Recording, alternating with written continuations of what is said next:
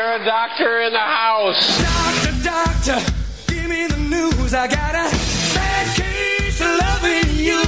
Doctor. It's time for Advanced Medicine Monday with Dr. Rashid Buttar. I'm a doctor, not a bricklayer. I'm a doctor, not a mechanic. I'm a doctor, not a coal miner. No bill's gonna kill my head. I got a bad case of love. The doctor is in. The question is why? Why is the doctor in? Dr. Buttar, it's a holiday. What are you doing here? Should be you kicking told me back. I got to be there, man. So when you ask me to do something, I don't question it. I just say, when you say jump, I say hi. Okay, yeah, right. Wow. That is so not Dr. Buttar, man. If I told him to jump, you know what? He'd tell me to jump. I won't even go there. Not true, Robert. Not true. It's not true for the people that I love. So that's all right. True.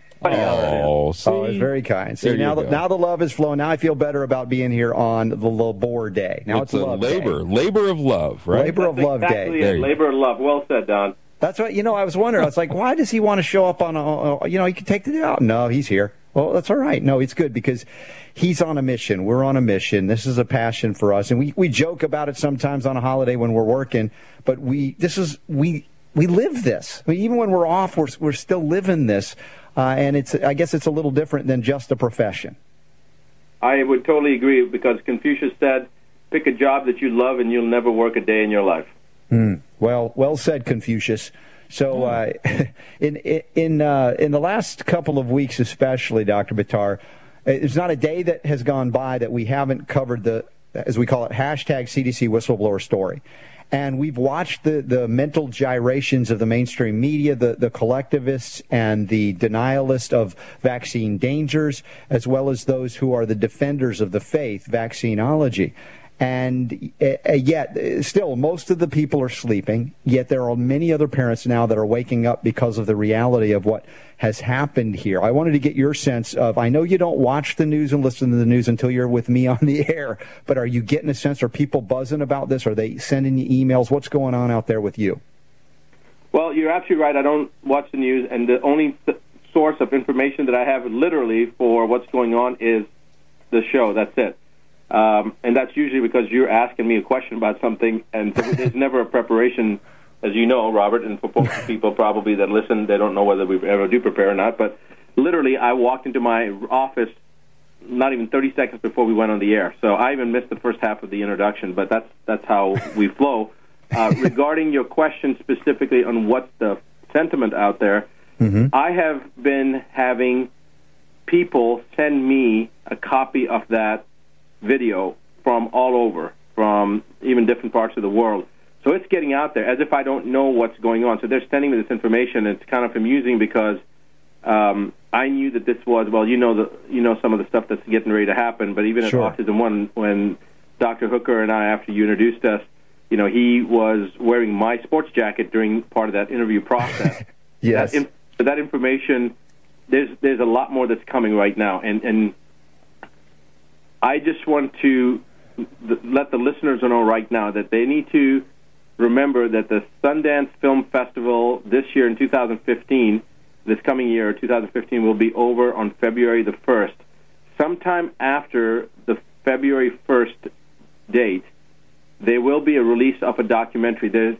We don't want to talk about what it is right now. Mm-hmm. We just can say that it has to be after February 1st because it will be shown at the Sundance Film Festival. We're about 95% certain it's going to be shown there. And then after it's shown, it will be aired on a major network. And then it's going to flow, man. It's going to rock and roll. Yeah, well, this is what we're seeing here with this, and I'm glad. That's why I wanted to get a sense if people were sending you stuff and saying, hey, Dr. Buttar, check this out, because in one area you are more plugged in than most anybody, and that's this particular area, despite the news or lack of it out there. And there's a lot more that is being revealed. There's definitely some pushback because we're sensitive to what's going on in the mainstream media. We want to follow it, see how they're reacting, what kind of, let's say, emergency crisis management response they are doing in terms of this. And it's interesting. Here you have this CDC whistleblower, Bill Thompson, going on the record and acknowledging a manipulation of data, a removal of data, a changing of a criterion to participate in the study after the fact. And yet there's the so-called science defenders are attacking all of us as if we're making this thing up. I mean, this is really hitting close to home for them. Yeah, absolutely. And I think that this is part of that struggle that we've talked about, that death struggle. So I think this is just another stake in the heart of the beast.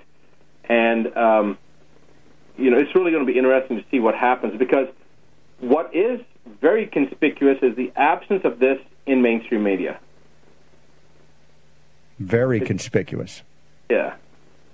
So it's too one-sided. You see all the people are getting so incredibly excited, and, you know, excited may be the wrong word, but, you know, the energy is becoming very, very, it's accelerating at a rapid pace, and people are obviously very upset because the truth is coming out, and the awareness is increasing at an exponential rate. But you would expect that when you start seeing this type of grassroots interest and awareness increase so quickly, that then you would start to see, a splattering even in the beginning of something in mainstream.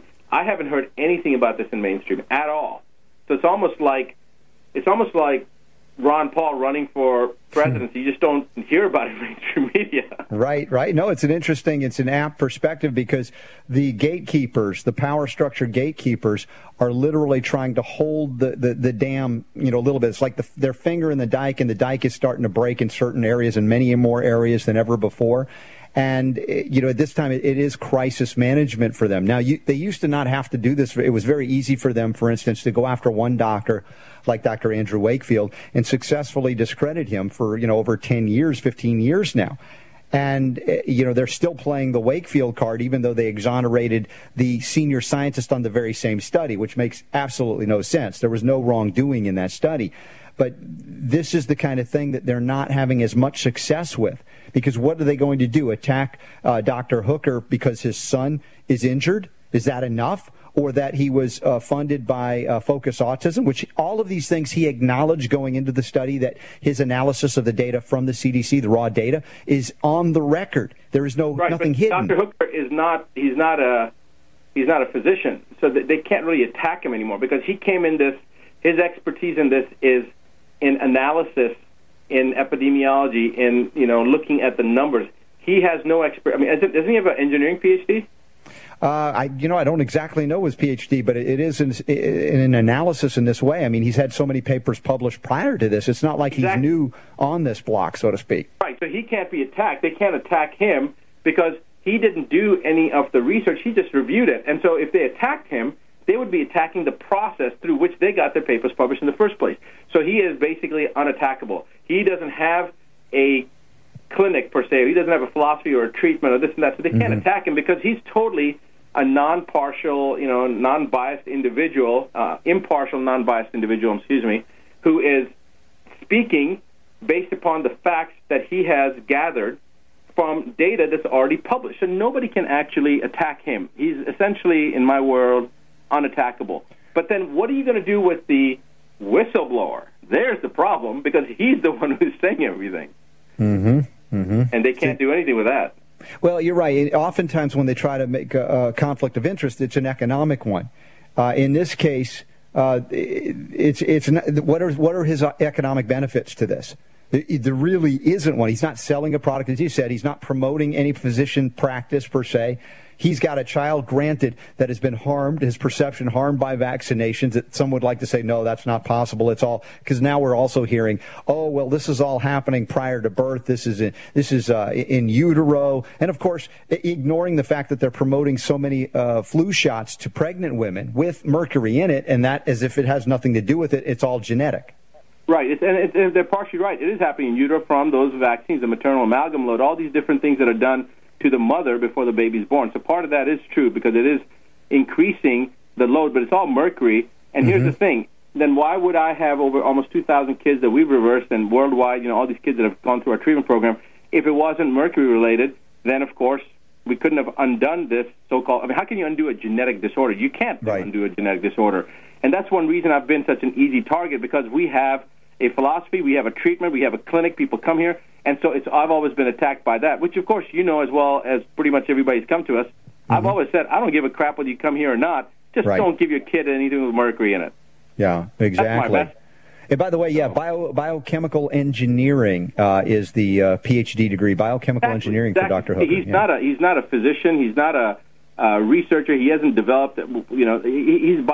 Biochemical engineering. He is basically a non-medical PhD, non-medical doctorate that nobody can attack now because he's not in that realm, and he's not pretending to be in that realm.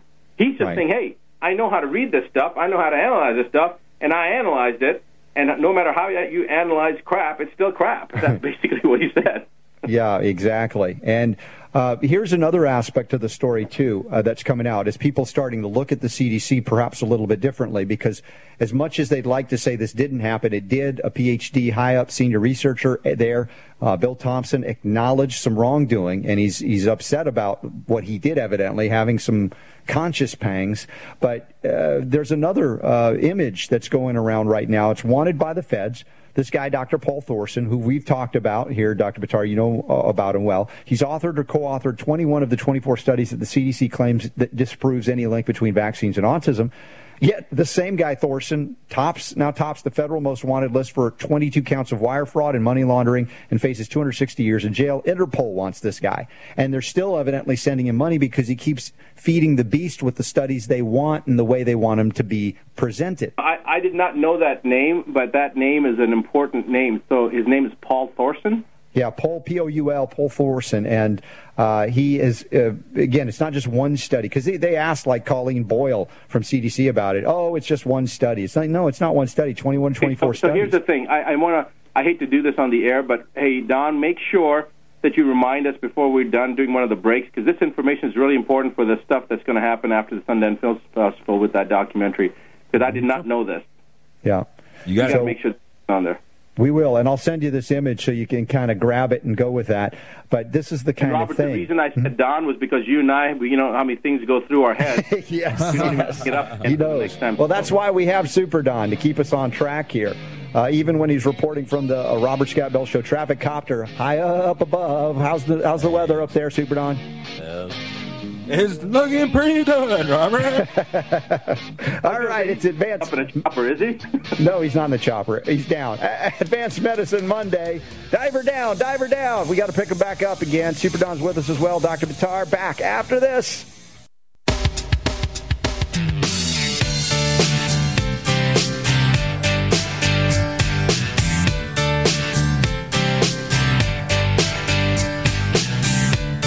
If you ever miss an edition of Advanced Medicine Monday with Dr. Rashid Buttar, no worries. Many ways to get it through our traditional encores, through podcasts. Of course, GCN has it immediately. Naturalnewsradio.com as well. Stitcher, iTunes. Now we're carried on Epic Times, thanks to Jerry Doyle and many others we don't even know. One of the easiest ways to go directly is MedicalRewind.com, MedicalRewind.com. Hundreds of hours there for you to get direct information from Dr. B, DRB, is we occasionally, or TMB sometimes likes to refer to you now, DRB. That's your cue, DRB. I'm sorry, I didn't know there was a question. I thought you were making a statement. No, he's not used to DRB. You can't just throw something like that at him. It's a TMB thing. I'm a doctor, not a DRB. I'm telling Ty. All right. So as we cover the hashtag CDC whistleblower scandal, and it's not the first. It's like the latest straw, perhaps the biggest straw to break the CDC's back, perhaps. We don't know yet. But it's certainly causing a lot of consternation within the walls, the hallowed drug and vaccine-infested walls of the Centers for Disease Control. And, the fact that this Thorsen guy is on the Interpol's most wanted list for embezzling funds from the CDC, and they're still referring to those studies and go, yeah, they're legit. Never mind. Pay no attention to the embezzler behind the curtain. Right. Pretty amazing, huh? Don't worry about that guy. Yeah. No, but don't worry about that guy who's studies we've used as a basis to build our flawed network. We'll use a flawed... Here's the analogy. You build a building on concrete blocks that are defective, and you want to build it as high as you can, but don't worry about the fact that the foundation is non-existent. It's crumbling. How can you say that don't worry about that? Because that's what everything's based on. It's going to come crumbling down. It inevitably it is. The question is how many more children have to be harmed before this madness is over. And I don't think I have an answer to that any more than anybody does, but I recognize that with each day, with each passing day, that the word keeps getting out and that the moms are not standing quietly, sitting by the sidelines quietly and speaking out. It's making it much more difficult to those power structures, if you will, to contain this information. Yeah, it is, and it's just going to get harder and harder. And I think that's when you're going to start seeing also more of the that death struggle. You know, there'll be more discourse, and then there's going to be some lashing out. Now, this, not to change the subject, but this email that you just sent me during the break that talks about the whistleblower with some of the questions of the day that people had posed. And by the way, is this Eric, the pharmacist? Our good friend Eric, the pharmacist, yes, he sends that. Okay. I'll let you read the question, but he actually identifies who the whistleblower is. So is that known who the whistleblower is? Yes. William Thompson was made, let's say he was outed last week in the video when they uncensored the name. And at that point, he went into hiding, sort of. He got a lawyer and made an official statement that acknowledged what Brian Hooker had said. But they're all focusing on the extraneous information in that press release from him through his lawyer that said, he still believes in vaccines and blah, blah, blah. But that was irrelevant. What he acknowledged was, in fact, the wrongdoing. And you know, that's the difficult part for them to PR out of. So they have to distract. They have to throw mud at Hooker and bring Wakefield into it as if that changes what Dr. William Thompson has said. Yeah, that's pretty interesting because I did not know that the whistleblower's identity had been released.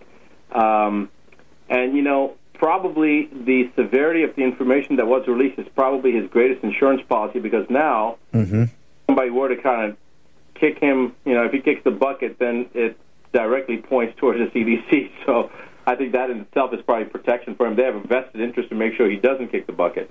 Yeah, that was John Rappaport's argument as well, that despite him claiming that he didn't want to be outed, the reality is that he was.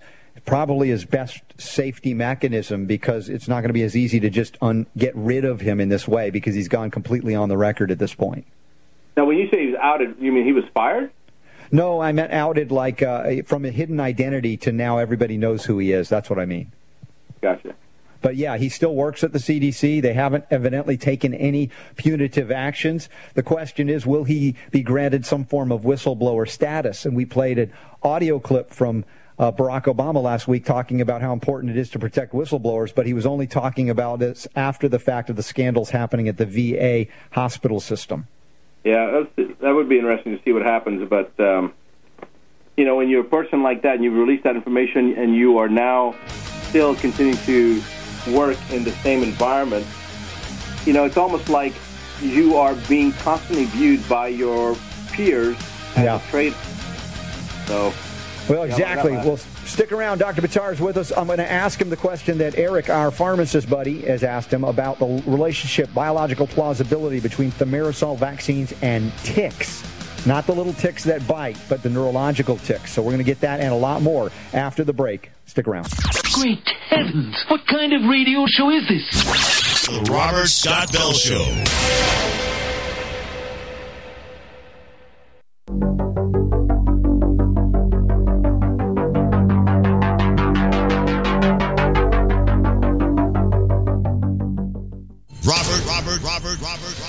Scott Bell.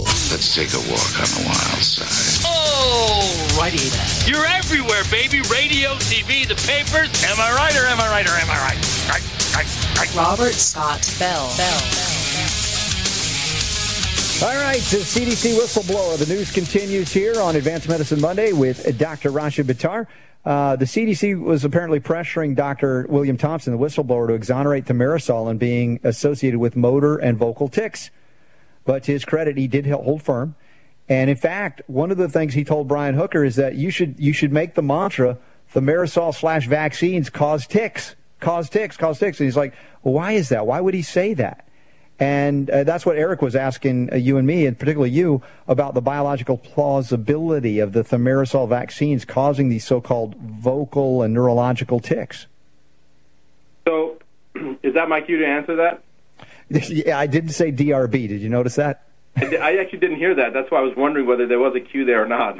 I try to make it easy for you, but what can I do? I may need an electric shock collar that you can just buzz on one end, and then I know I'm supposed to speak. I'm sure Deb will enjoy that. I'm calling her next. The interesting thing about that comment is regarding the link between the ticks and thimerosal. If you understand the mechanism of action that causes the damage from the mercury, and mercury causes essentially denudation of the neurofibrils.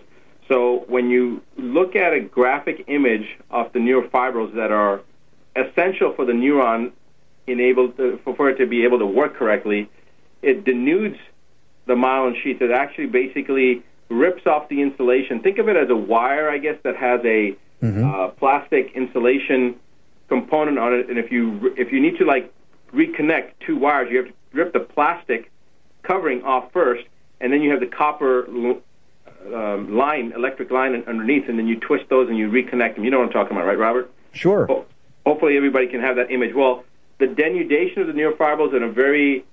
this is very basic, and it's not quite 100% accurate, but think of the denudation as that insulative coating on the wires being ripped off. So the nerves don't conduct in a focused direction. They're just, if they are going to conduct, it's not in a... It's all over the place. It's like electrical activity that's going on, but it's not really conducting anything. Think of it as energy that's in an electric wire, how it shoots down to a certain place, and when you flip on the light goes on. Well, here's electricity is all over the place, and it can be very disruptive, and it's not powering anything, it's just everywhere. That's what that denudation of neurofibrils is. And so the tics would be these involuntary, uncontrollable neurological signals that are being released that causes a muscle to contract, but it's a tic. The person can't control it. So just imagine when you want to do something, you want to scratch your head, you think it, your arm now conducts. Your arm basically moves up and you scratch your head, but there's a whole neurological activity that's going on. There's a stimulation from the brain to the nerve telling it what to do. It causes the muscle to contract in a certain controlled and organized manner, which then allows the arm to flex, and then you scratch your head. But if you don't have that perfect way of conducting that information, that electricity, it's going to be rampant all over, unorganized, and that's what tics are. Basically, these muscles are contracting, but there's no focused purpose behind it, and you can't control it. Mm. So that's what he's talking about when he's saying that is there any plausibility between tics and thimerosal. To me, it would be the other question. Show me why thimerosal would not cause tics, because if you understand the mechanism of action, how mercury causes damage, it's obvious. That's what it is.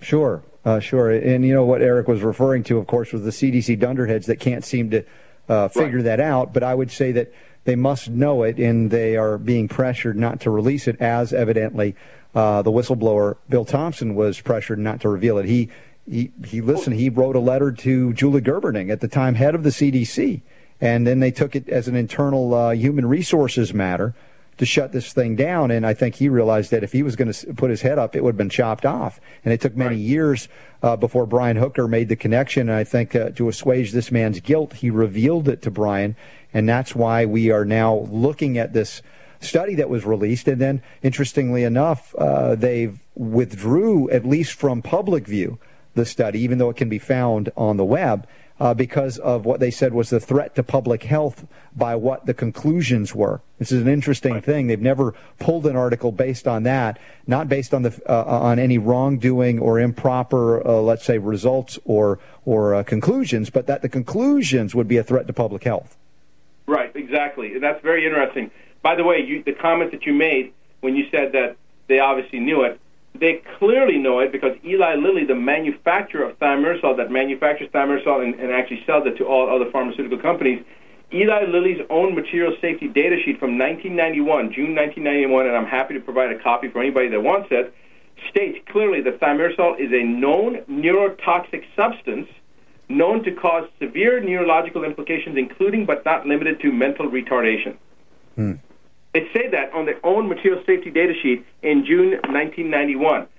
Just weeks either before or after, or maybe it's months before or after, the National Vaccine Initiative that was released in 1991 that said we're going to stamp out childhood disease and start inoculating kids on the first day on the planet, And, you know, of course, the neurological system is that much more vulnerable at that time. And, of course, the body's own innate natural mechanisms to eliminate mercury, to detoxify mercury, are not even fully functional until the first year of life. So now you hit a child on the first day of the planet, their system to get rid of that thimerosal, get rid of that mercury, isn't even functional. And before that, children would get vaccines at 6 months, at a year. But when we change it to the first day on the planet, and that's there's no mistake here why the correlation of autism was 10,000, 1 in 10,000 back then, and now 1 in whatever, 53, 1 in 60, whatever it is now.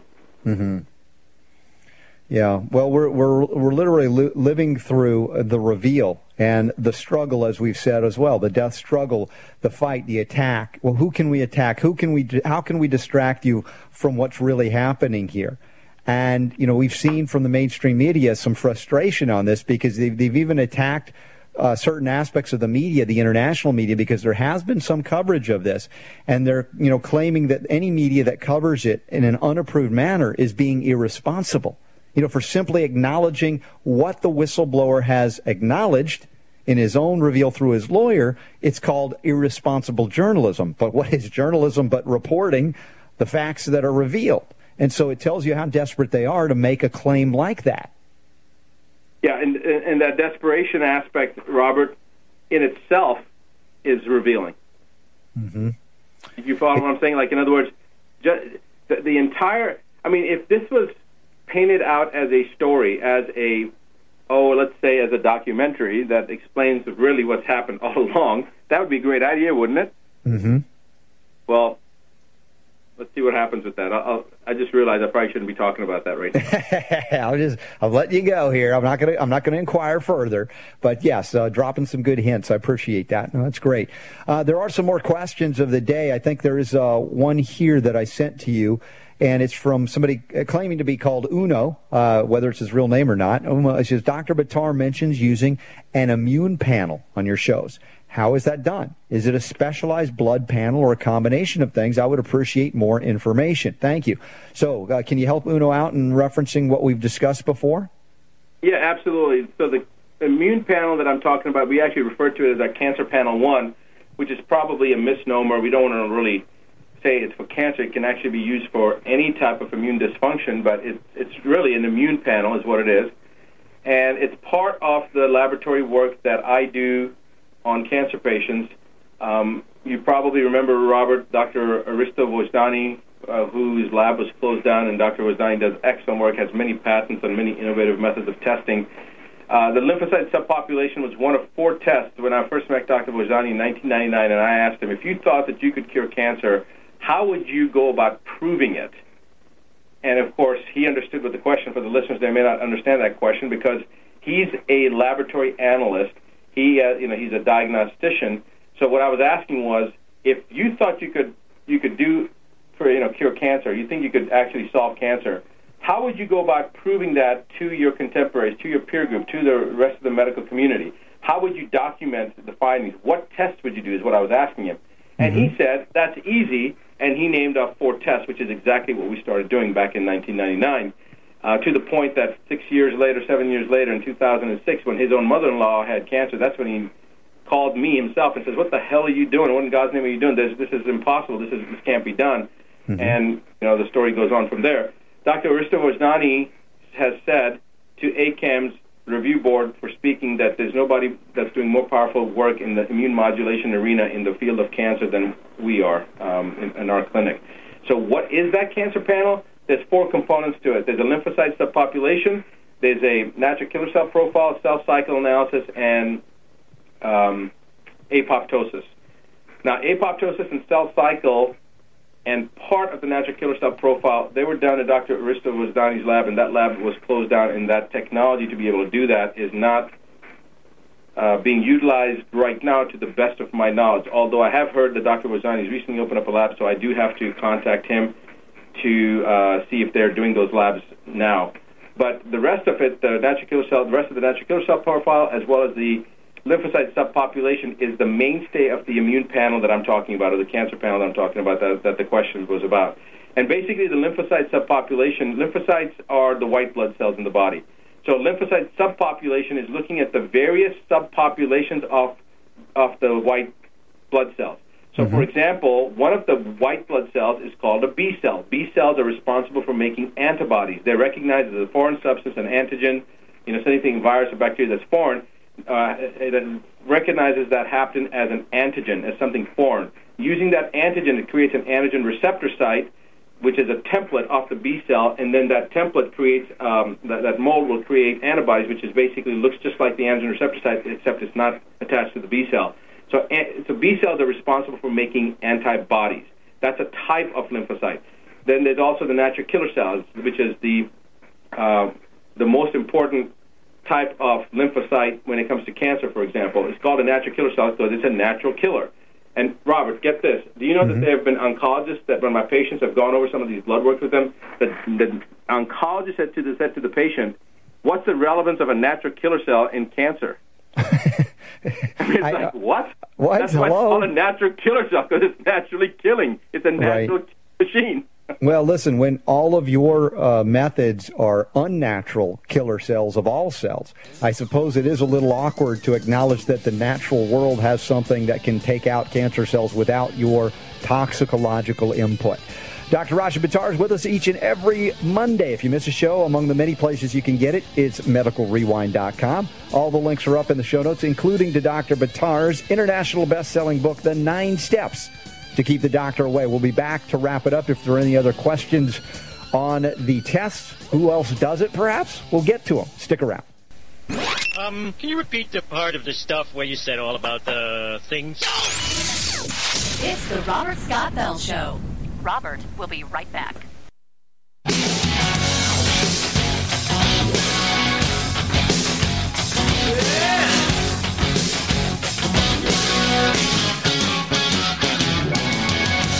right, we are rocking the health world as we do each and every week, 6 days a week, as we do it on Mondays with Dr. Rashid Buttar. And we're talking about the tests that Uno asked a question about the tests that you do, and we were talking about a number of them. One of them was the lymphocytic subpopulation. Is that the right way to say it? Yeah, the lymphocyte subpopulation, exactly. So just think of it as it's a population of white blood cells, and we looked at all the various subpopulations, meaning the different types. So you're going to be looking at the B cells. You look at the natural killer cells, which is CD16 and CD56. The B cells are CD19. You look at the CD3 cells, the CD4 cells. Those are the commonly known as the T helper cells, the T suppressor cells, CD8 cells. So they're all looking at different types of white blood cells that collectively make up all the white blood cells. And so the profile will show us specifics as to, it basically indicates specific conditions that a person may be suffering from. For example, in cancer patients, natural killer cells start to drop quickly, and those are, for example, never thought to be able to be recoverable. And that's one of the things we document, how our treatment not only stops the deterioration of the natural killer cells, but actually reverses it, increases it, not only increases the natural killer cells, the CD16 and CD56, but also increases the activity per cell, meaning that not only are you increasing the number of soldiers, you're increasing the effectiveness of the fighting ability of those soldiers. So there's many different things like that. I probably don't need to go into any more than that, but basically... That's the lymphocyte subpopulation. I think that was what the question was regarding. Sure. No, that was good. But the question now is, outside of seeing you, Dr. Buttar, and you've got so many folks wanting to see you, you've trained and worked with other doctors. Perhaps you're aware for sure of others that would do this test that would give people the confidence that they're having a really decent analysis that's comprehensive. Well, the only time I do that test is in cancer patients or if there's somebody specific that we're worried about, immune compromised state. As far as doctors that are using it, Robert, you know that all the doctors that I've trained, most of them, unfortunately, that's one reason we're not doing the training program anymore. Most of them actually are not doing the things. They use the treatments for themselves, but a lot of them are scared of doing it because of the ramifications from the boards and such. The test is easily accessible. You can get that pretty much from any company, any reputable lab company, Quest Diagnostics, LabCorp. You can order those tests from there. Any doctor can order them. It's not a specialty test. Now, ours, the combination of all the things we wanted in there, we had to have that profile made up from LabCorp, but Quest has their own standard panel, and they both report basically the same things. So if you go to any doctor and you just tell them you want to, lymphocyte subpopulation. If you call it an immune panel, cancer panel, they won't know what you're talking about. But I think the lab books, the directories of the laboratory books, list those tests as lymphocyte subpopulation tests. Great. Well, and also, again, recommend that if you haven't picked up Dr. Buttar's fantastic book, The 9 Steps to Keep the Doctor Away, it gives that comprehensive overview of how to prevent ever getting cancer, much less reversing it. And, of course, you know, our good friend Ty has also written about Cancer Step Outside the Box and features Dr. Buttar and his methods. And also, Dr. Buttar was featured in The Truth About Cancer. You know, the quest continues, as was I, talking about these basic principles that are seemingly not in existence within the field of modern oncology. And I believe that one day, Robert, it will be the forefront in the field of oncology and in the field of any type of the immune conditions, the systemic immune conditions. Mm-hmm. Yeah, again, this will be self-evident one day as we see that truth goes through those phases, and right now they're struggling to hold back this level of truth, and even these facts as they're revealed from insiders. And, you know, it doesn't have to be a struggle, but for many it is. And, of course, the moms and the dads, the families that have been impacted negatively by the vaccine injuries, you know, our heart goes out to you, but at the same time, we're trying to give you some of the tools and the information that you need, and you're digging for better than most every doctor because of what's happened, to go out there and speak the truth so that it cannot be silenced. And that's really a great summary of what my personal mission is. Mm-hmm. Our slogan is on the wall, making the change the world's waiting for. And that's the reason, Robert, I love being with you every week and doing this show, because that's exactly what it is. It's letting the world know what it is. It's not being silent. There was an old quote, and I can't remember exactly who said it, but it's a quote that the only thing necessary for injustice to continue and for evil to continue is for good men to stand by and do nothing. Mm-hmm. And we just can't do that. Well, and not even on a holiday. As I said, I gave you the out, but you wouldn't take it, dagnammit. So we're here. Well, now we're off till tomorrow. Till next week, Dr. Rashid Buttar. Again, always great to hang out with you. Look forward to getting together with you. Next time I say DRB, maybe you'll answer. Hopefully. All right, Super Don, thanks for making it sound so good. Randy, thanks on the board. Thanks as well last hour to our friend from ProjectCBD.org, Martin Lee. And until next week, Dr. Buttar, what do we got to remind the folks? That the power to heal is absolutely there. Amen. Till tomorrow. The Robert Scott Bell Show.